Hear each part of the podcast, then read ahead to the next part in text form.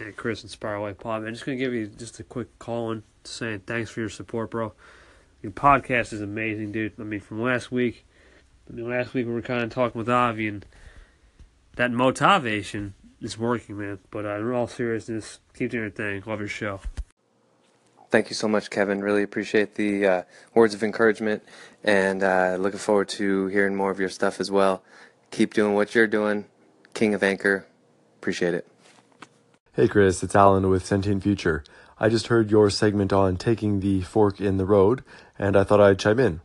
So, first of all, I completely agree with you that it's necessary for us to move forward. And in circumstances where it's a question of either doing something or not, it is that binary, right? It's either left or right, A or B. But then sometimes we have options in front of us and we think it's an either or scenario. And in some circumstances, it might not be. I recently had a conversation with a friend and I asked her whether I should prioritize A or B in my life, which one I should try to fit in.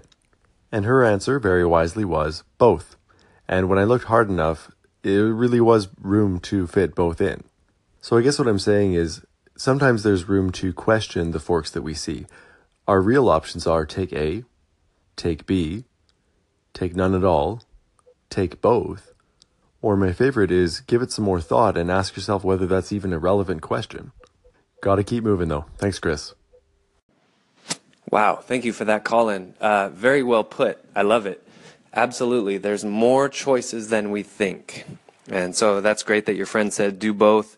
And yeah, you're right though. Sometimes it's do neither.